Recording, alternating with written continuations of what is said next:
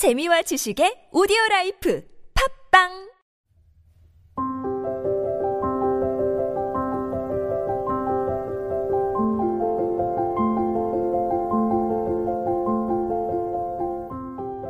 설명서처럼 책을 잘 소화시켜 드리겠습니다. 무릉서원의 김태훈 기자입니다. 네, 안녕하세요. 무릉서원의 박은주 기자입니다.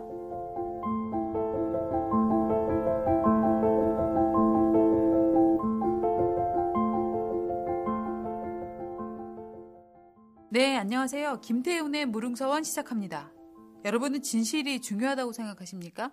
이 저자는 진실 따위는 중요하지 않다. 이런 제목을 들고 나왔는데요. 김태훈 출판 전문 기자가 꾸려주는 무릉서원. 오늘은 미치코 가쿠타니가 지은 진실 따위는 중요하지 않다. 이 책을 한번 다뤄보겠습니다. 김태훈 기자 안녕하세요. 안녕하십니까? 네.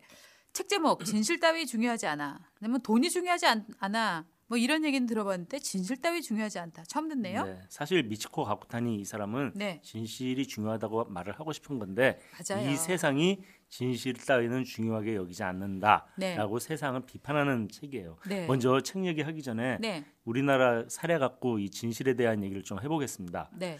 제가 이 대목을 하나 읽어드려 볼게요. 한번 맞춰보세요. 위대했으나 검소하셨고 검소했으나 위대하셨던 백성을 사랑했으며 백성의 사랑을 받으신 주성님의 삶 앞에서 한없이 작아지고 부끄러워집니다.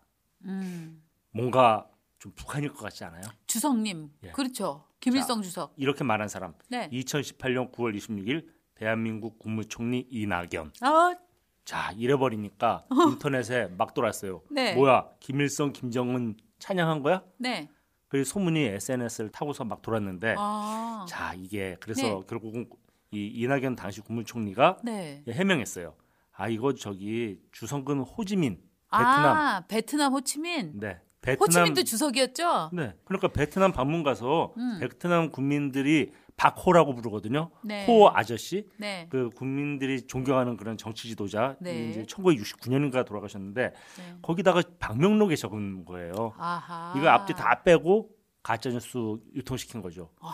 근데 이거 처음에 들었을 때 사람들이 솔깃해요. 맞아요. 제가 처음에 이게 누군지 아, 알아맞혀 보라고 한게 네. 사실은 독자들이 들으면서 어 이거 혹시 김정은, 김일성 이렇게 의심하는 마음이 내 안에 들지 않는가? 네. 근데- 아이고 제가 홀랑 넘어갔네요. 네, 이렇게 넘어가는 거예요. 네. 그리고 또 그 반대 케이스 네. 옛날에 왜 김대중 대통령하고 이회창 한나라당 총재하고 대선에서 맞붙었을 때 네. 그때 김대업이라는 사람이 이회창 씨 아들 병역 비리 주장했잖아요. 그, 그렇죠. 그때 훗날 나중에 그 다 허위로 드러나고 네. 그런데 뭐 당시에 그 의인 이런 말 하고 아마 지금도 국민의 절반은 이해창 당시 후보의 아들은 병역 비리가 있었다 이렇게 믿고 있을 거예요. 네, 예. 자 그리고 지난 대선에서 미국에서 네. 힐러리 클린턴하고 도널드 트럼프가 붙었을 때 그 힐러리 측을 향해 가지고 트럼프 쪽에서 계속 그 가짜 뉴스 만들어 가지고 퍼뜨렸거든요. 음. 그래 가지고 선거가 끝난 다음에 힐러리 클린턴이 이거 트럼프가 퍼뜨린 가짜 뉴스 때문에 나 졌어라고 말할 네. 정도로 당시에 그 가짜 뉴스 폐해가 굉장히 지적이 됐었습니다. 네. 또 우리가 또 대표적으로 아는 타진요 타- 타블로에게 진실을 요구합니다. 네. 이 거짓을 계속 주장하면서 진실을 요구한다고 하는 것도 참 아이러니한 상황이었고 파블로가 뭐 스탠포드 대학을 졸업하지 않았다. 이게 네. 거짓말이다. 네. 그때 졸업 증명서 제출했더니 그것도 가짜다. 네. 뭐 이래버리니까 그러면 이런 사람들의 태도가 뭐냐? 진실 따위는 중요하지 않은 거예요. 음. 그럼 이런 일이 왜 벌어질까? 진실을 싫어해서? 그거 아니죠. 음. 미국 공화당 선거 전략가가 리 에트워터라는 사람이 있었는데 네, 네. 1980년대에 이미 그 답을 이렇게 말했습니다. 네. 인식이 곧 현실이야. 오, 인식이 현실이다. 예, perception is reality. 뭐 가상 현실도 아니고 이게 뭐야? 팩트나 truth가 아니라 네. perception이 실제라고 믿는 거예요. 네, 네, 네.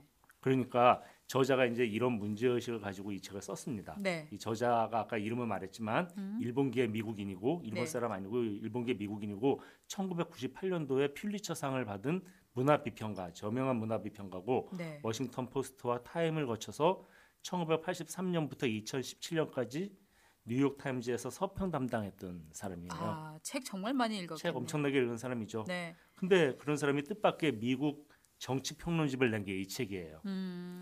근데 좀 제가 다 읽어봤더니 네. 약간 실망스러운 게 네. 정치적으로 좀 편향돼 있어요. 음, 어떻게요? 시종일관 미국에서 진실은 사망했고 음. 그것은 다 공화당과 트럼프 때문이다. 아, 뭐 미국의 지식인들이 요즘 그런 경향들이 굉장히 많은 것 같아요. 뭐 미국 깨시민들이라고 네. 하면 전부 이렇게 트럼프 일단 욕하고 들어가야 되고 네. 옛날에 왜 조지 W 부시 대통령도 뭐 무식한 대통령으로 지식사회에서 굉장히 욕 먹었잖아요. 네, 네. 그런 경향이 있는 것 같습니다. 네. 자, 이 책 제목도 원제가 진실의 죽음인데 네. The Death of Truth인데 여기다 또 부제를 뭐라고 달았냐면 네. Note on Falsehood in the Age of Trump. 아, 트럼프 시대의 거짓에 거짓에 대한 고- 노트네요. 네, 고찰. 이게 트럼프 때문에 미국의 진실이 죽었다고 주장하는 거잖아요. 네. 그러니까 이런, 점을 좀 고려해 가면서 네. 우리나라 사례는 아니니까 그런 네. 걸 가면서 읽어야 되는데 완전한 트럼프 헤이터가 쓴 책이다. 네. 그렇다고 해서 꼭 우리 독자가 이제 무시할 책임은 제가 소개하지 않죠. 음, 왜 참 소개하시는 거예요? 이게 정치적 편향성만 빼놓고 보면은 네. 눈길을 끄는 부분들이 꽤 있습니다. 아. 읽다가 보면 아 그래 아 이게 가짜 진실이 이렇게 외면당하는구나 네. 그래서 이제 이 저자가 가진 문제 의식은 가짜 뉴스 시대의 보편적 징후들 네. 이런 거에 대한 경고거든요. 네. 그- 그래서 그런 의미에서 이제 이제 제가 이 책을 이제 권유하게 되는 겁니다. 네. 예를 들어서 이제 저자가 현대 미국을 이렇게 규정해요. 객관보다 주관, 지식보다 의견, 사실보다 느낌이 찬양받는 시대다. 너무 딱 맞네요. 이거 어느 나라 얘기예요? 모든 나라에 통하는 것 같은데요. 그렇죠. 네. 요즘 21세기의 전 세계적인 현상이에요. 네. 우리나라도 그렇고 저 유럽도 그렇고 네. 객관보다 주관이 찬양받고 지식보다 의견이 앞서고 네. 사실보다 느낌이 찬양받고 자 그런 나라 어떤 정권이 이런 정권인가 네. 또 이제 그래도 책 많이 읽은 사람이니까 딱 너무 시사적으로 안 가고 저자는 진실이 사라진 최악의 정권으로 나치 독일하고 소련을 소비에트 러시아를 꼽아요. 네. 이 두 정권이 가지는 특징이 두 가지가 있는데 거짓말과 가짜 약속. 음. 거짓말로 국민을 속이고 가짜 약속을 해서 나라를 다스린다. 아하. 그럼 이제 사람들한테 이렇게 질문할 수 있어요. 국가 지도자가 거짓말을 하고 가짜 약속을 하는데 당신 어떻게 할 거야? 음. 어떻게 하겠어요? 백이면 백 다 위정자를 끌어내려야 된다. 네. 그런 정권 다도해야 된다. 당연하죠. 그렇게 답하겠죠. 예. 그런데 왜 그러면 왜 당시에 나치 독일 하에서 독일인들은 그렇게 거짓에 넘어갔을까? 음. 이상하잖아요. 네. 근데 나치 치하의 당시 독일을 보면은 거짓말에 박수치고 심지어 뭐 유대인 다 때려잡자고 한 히틀러한테 환호하고 그랬죠. 예. 그게 왜 그러냐? 네. 독일 사람들이 객관적인 사실에 무관심해졌기 때문이다. 네. 당시에. 네.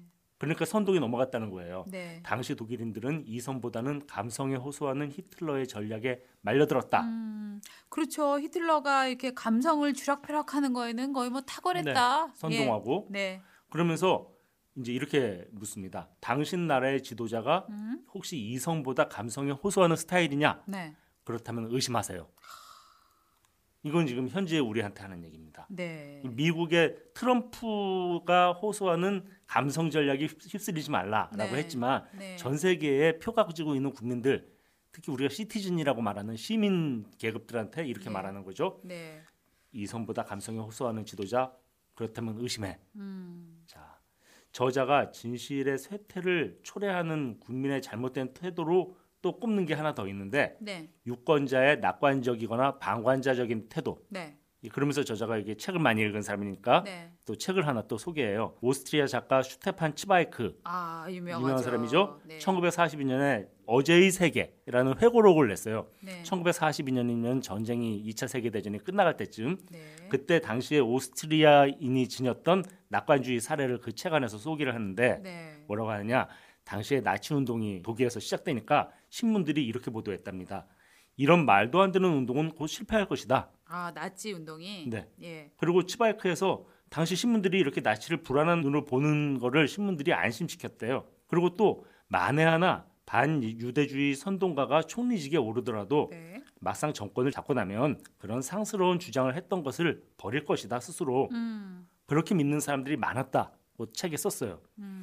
근데 그 설마가 사실 사람을 잡았지 않습니까? 네. 독일도 그렇게 됐지 오스트리아 사람들도 당시에 독일 나치에 부안해동했었죠. 그렇죠. 나중에 아닌 것처럼 그랬지만 예. 국가 지도자가 집요하게 국민을 선동하고 가짜 뉴스 퍼뜨리고 국민 사이에 분노와 증오를 유포하면 어떻게 되는가? 실제로 히틀러가 그랬더니 다 넘어갔잖아요. 그러니까 우리가 안 넘어간다고 함부로 야 우리가 가짜 지도자한테 넘어가겠어? 우리를 바보로 알아? 음. 그 국민들을 바보로 만드는 게 또 그 사악한 위정자들 아니겠습니까? 네. 근데 그런 인물이 트럼프래요. 계속 이 책에선 그렇게 나와요. 네. 아, 참 읽다가 보니까 참 사필 귀 트럼프구나 네. 그러니까. 뭐 기승전 트럼프. 네. 아 그래서 이게 참 아 이게 좀 지식인의 태도 같지 않다는 느낌을 좀 읽으면서 좀 받기도 했는데 네. 워낙 또 이책저책 인용을 많이 한 분이라서 네. 또 읽으면서 재밌더라고요. 예. 자 저자가 미국 사회에서 진실이 사라진 이유로 이 좀 색다른 그러면서 좀 지적인 문제 제기를 합니다. 음. 네. 뭐냐? 네. 미국 지식 사회에서 네. 진실을 죽인 것은 포스트 모더니즘하고 해체주의다.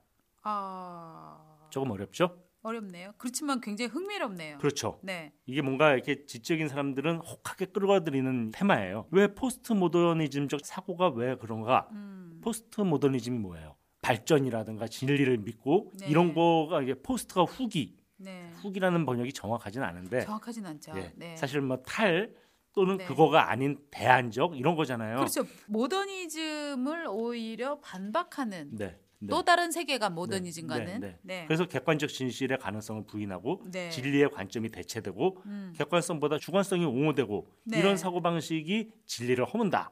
아. 아닌 건 아니어야 되는데 네. 상대주의적인 윤리관이 진실을 몰아내고 있다. 아, 그러니까 이를테면은 취향과 문화와 관점의 차이로 머물렀어야 할 포스트 모더니즘적 세계관 자체가 이를테면 윤리와 정치에까지 개입이 됐다. 뭐 이런 네, 말로 네. 읽히네요. 예. 또 해체주의도 마찬가지예요. 네. 이거 저기 뭐 60년대에 데리다가 주장하고 그랬던 가령 사물을 표현하는 언어라는 게 늘 명징한 의미를 지녔느냐. 네. 그 언어를 딱 파고 들어가다 보면은 언어의 의미가 해체된다. 네. 진실을 부정하고 불확정성이 본질이다. 아. 세상의 본질은 불확실하다. 아. 이- 이래 버리면은 이게 뭐 진실이 어디 있어요? 그러니까 다원주의와 회의론으로 사람들의 마음이 귀결되면서 진실은 결국 하나인데 그거에 대한 회의론이 생겼다. 뭐 네, 이런 네, 얘기로 이해하면 네, 되겠네요. 네. 우리가 이게 문화적으로나 또 이런 뭐 예를 들어서 여성 다문화 이런 걸 할 때는 해체주의나 이런 포스트 모더니즘적 사고가 괜찮은데 음. 과연 이게 윤리라든가 어떤 인종의 문제로 네. 들어가 가지고 아니 뭐 파시즘도 괜찮아 이런 식으로 또 이용될 수 있다는 거예요 이 저자는 네. 그래서 이 대표적인 사례로 또 이 저자가 드는 게 네. 미국 남부 지역 얘기를 드는데 남북 전쟁 때 남부 지역은 흑인을 노예로 유지해야 된다 이런 네. 거 주장했었잖아요. 네. 지금도 그런 정서가 좀 강하고 네. 그래서 이 남부 연합을 지지하는 동상이 얼마 전에 미국에서 세워진 적이 있었어요. 아 그래요. 예. 미국에서는 굉장히 금기시되는 일일 그럼요. 것 같은데. 그럼요. 예. 그래서 흑인 차별을 옹호하는 자들을 어떻게 옹호하냐며 음. 그래서 동상 철거 캠페인이 당연히 벌어졌겠죠. 그렇겠죠. 그런데 그거를 미국에도 신나치주의자들이 있어요. 네. 그래서 남부 연합의 동상 철거를 반대하고 나섰어요. 그렇겠죠. 네. 예. 그랬는데 그러면은 우리가 이제 양식 있는 사람들은 네. 야 이게, 이게 인종차별 말이 되느냐 네. 그거를 옹호하는 동상 당연히 허물어야지라고 네. 해야 되는데 트럼프는 뭐라고 했느냐 네. 신나치주의자들도 일부는 아주 좋은 사람들이에요 아하. 이렇게 물을 타버린 거예요 네.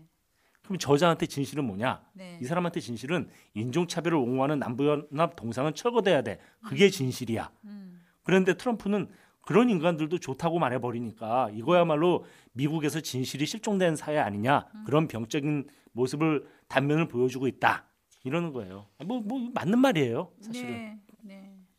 근데 이제 이 책을 읽는 재미가 제가 네. 앞에서도 이제 이런저런 책을 인용했지만 다양한 책들이 이제 이 정보를 저자가 쏟아낸다는 게 이 책의 사실 재미있는 특징이거든요. 예, 예. 예를 들어서 이 남부연합 사례를 진실의 파괴라고 비판하면서 어떤 책을 인용하느냐 음. 예, 하버드 비즈니스 리뷰- 리뷰라고 있습니다. 여기 네. 편집장을 지낸 니콜라스 카라는 분이 있는데 네. 그 사람이 쓴 생각하지 않는 사람들 아, 유명한 책이죠. 이 책에서 신나치의 주장 따위에 동조하는 거는 사실은 생각하지 않기 때문이야. 음. 생각하지 않는 사람들 우리가 웹에서 검색을 할 때 숲을 보지 않는다. 음. 심지어 나무도 보지 않는다. 가지만 보고 떠날 뿐이다. 라고 음. 이제 이 책에서 말을 하는데 맞는 말이죠. 생각하지 않고 어떤 한 가지만 딱 보고서 아니 신나치주의자 중에도 가족을 사랑하는 사람들도 있고 네. 약속 잘 지키는 사람들도 있을 거 아니에요. 네. 그런데 그런 것만 보고서 이 사람들은 옳은 사람들이라고 말해버리면 그건 말이 안 되는 거죠. 음. 또 이제 실리콘밸리 기업가 앤드류 킨이라는 사람이 있는데 네. 아마추어의 숭배라는 책을 2007년도에 썼습니다. 네. 이 책은 인터넷의 폐해가 진실을 허문다는 내용입니다. 내용을 좀 소개해 드릴게요. 네네. 저 인터넷 시대에는 대중 지성이 진짜 지식을 내몰고 그 자리를 차지한다. 인터넷 시대에는 대중 지성이 우리 집단 지성이 사실은 진짜 지식도 아니면서 진짜 지식을 내모는 일이 생긴다. 네. 또 이를 통해서 사실과 의견의 경계가 허물어진다. 아 사실과 의견의 경계가 허물어진다. 이 사람 계속 참- 사실과 의견의 경계를 얘기를 많이 해요. 네. 우리가 의견을 사실인 것처럼 생각하는 게 우리나라에도 많이 있지 않습니까? 네. 또 정보에 근거한 논쟁하고 네. 마구잡이 우기기로 억측을 하는 거는 엄연히 다른데 그 다른 거의 경계도 또 허물어 버린다는 거예요. 음, 우리나라도 일어나고 있는 일이죠. 그렇죠. 이 모든 정치적인 타락과 진실의 실종으로부터 미국을 구해야 되지 않겠습니까? 음, 우리도 우리나라를 구해야 되는데 네. 누가 구해야 되느냐? 네. 결국은 시민이 구해야 된다. 시리즌. 예, 시티즌, 시리즌, 시리즌. 네. 이 시티즌이라는 거는 국민하고는 좀 다른 개념이잖아요. 네. 어떤 민주주의 사회의 어떤 시민 의식을 가진 사람들. 네. 자 여기에서도 이분이 또 책을 인용하는데 네. 톰 니컬스라는 사람이 쓴 전문가와 강적들 이걸 인용하면서 또 이렇게 말합니다. 시민은 자신의 삶에 영향을 미치는 문제를 이해하는 기본 문해력을 습득해야 한다.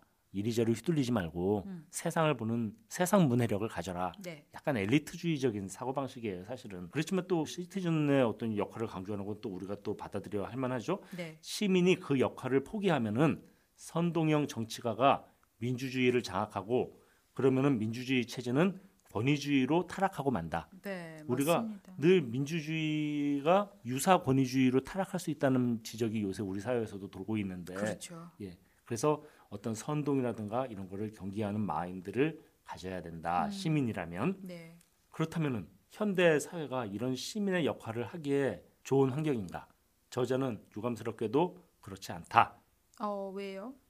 각종 소셜 미디어의 범람 아. 이거를 큰 문제로 지적합니다. 네. 소셜 미디어를 통해서 SNS 통해서 엄청나게 정보가 유통되고 있는데 네. 이러한 시대적인 상황이 진실을 오히려 허문다. 음. 팩트의 바닷속에서 진실이 허물어진다는 거예요. 네. 요즘 뭐 우리가 기자들에 대해서도 옛날 같이 그 기자들의 말을 믿지 않고 심지어 기레기란 말하고 뭐 이러는 것들 네. 이게 이제 어떤 정보의 게이트키퍼에 대한 부정 같은 현상이거든요. 예. 우리뿐만 아니라 전 세계적으로 일어나고 있는 상황입니다. 맞습니다. 또 사람이 진실한 뉴스를 찾으려고 하지 않고 관심이 가는 뉴스에 클릭질만 해대면은 결국은 진실은 그 클릭 속에서 익사해 버린다. 네. 진실이 클릭 속에서 익사한다는 말이 정말 맞는 것 같아요. 그러니까 네. 실제 팩트 기자들이 여러분들이 기레기라고 부르는 사람들은 때때로 그리고 사실 늘 직업 윤리상 늘 팩트를 하나하나 체크를 해서 기사를 쓰는데 실제로 이렇게 유튜브나 뭐 SNS에서 돌아다니는 글들이 사실 그런 게이트 키핑 과정을 통해서 나온 것들이 아닌 경우가 더 많잖아요. 많습니다. 그런 것들이 더 재미있고 네, 네, 네. 예. 그런 것에 대해서 이 책이 또 생각해 볼 계기를 또 주고 있고요. 네. 또 저자가 2017년 기준으로 네. 미국의 3분의 2가 미국인의 3분의 2가 소셜 미디어 통해서 뉴스를 접한답니다. 네, 이런 통계 많이 예. 있습니다. 그런데 이게 뉴스를 가족이나 친구, 페북, 트위터 이런 거에 의존하면은 네. 가짜 뉴스를 게걸스럽게 먹는 괴물에게 네. 먹이를 주는 거와 같은 꼴이다. 글쎄요, 예, 이게 전 세계적인 고민거리 중에 하나죠. 네, 예. 네, 네. 자, 사람들이 무엇을 사실인지 알려고 하지 않고 무엇을 사실이라고 믿는 게 편리한지에 더 관심을 둔다. 네, 내가 믿기 편한 주장을 네. 사실인 거로 그냥 받아들인다는 거예요. 그쵸.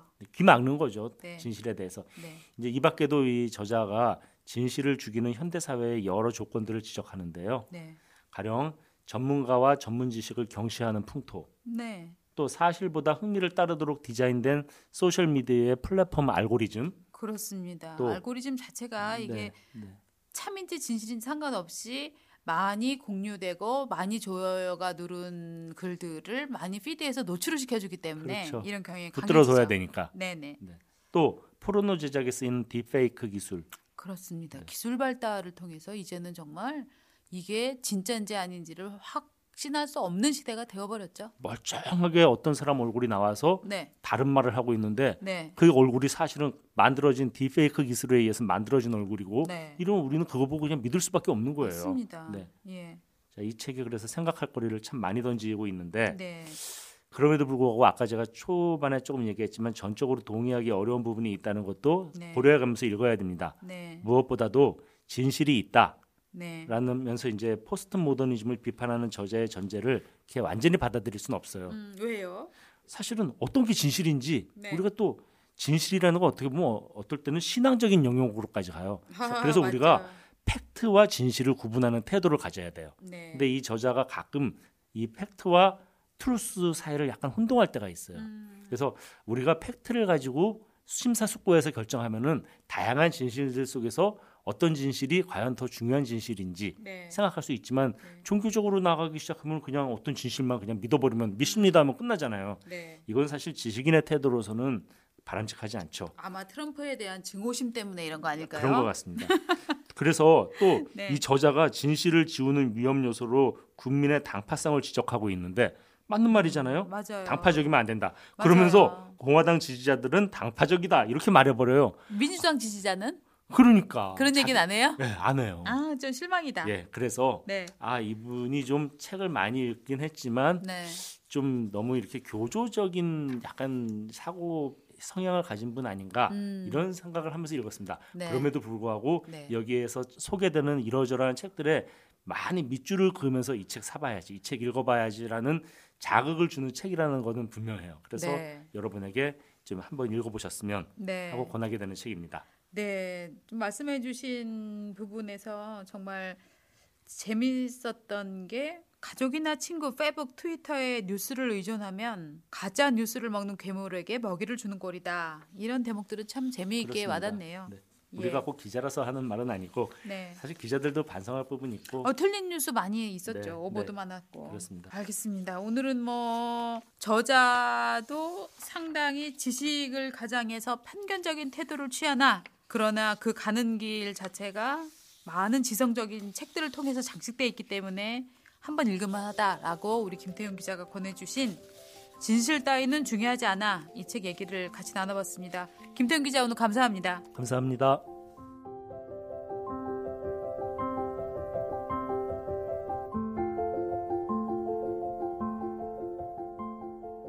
김태훈의 무릉서원을 들어본 독자께서 이런 얘기를 보내주셨어요. 어디 모임에 가서 얘기하는데 자신이 생겼다. 어, 너무 감사한 일이네요. 김태훈의 무릉서원 검색 많이 해주세요. 검색하신 후에 구독, 좋아요, 기본이죠? 사랑합니다.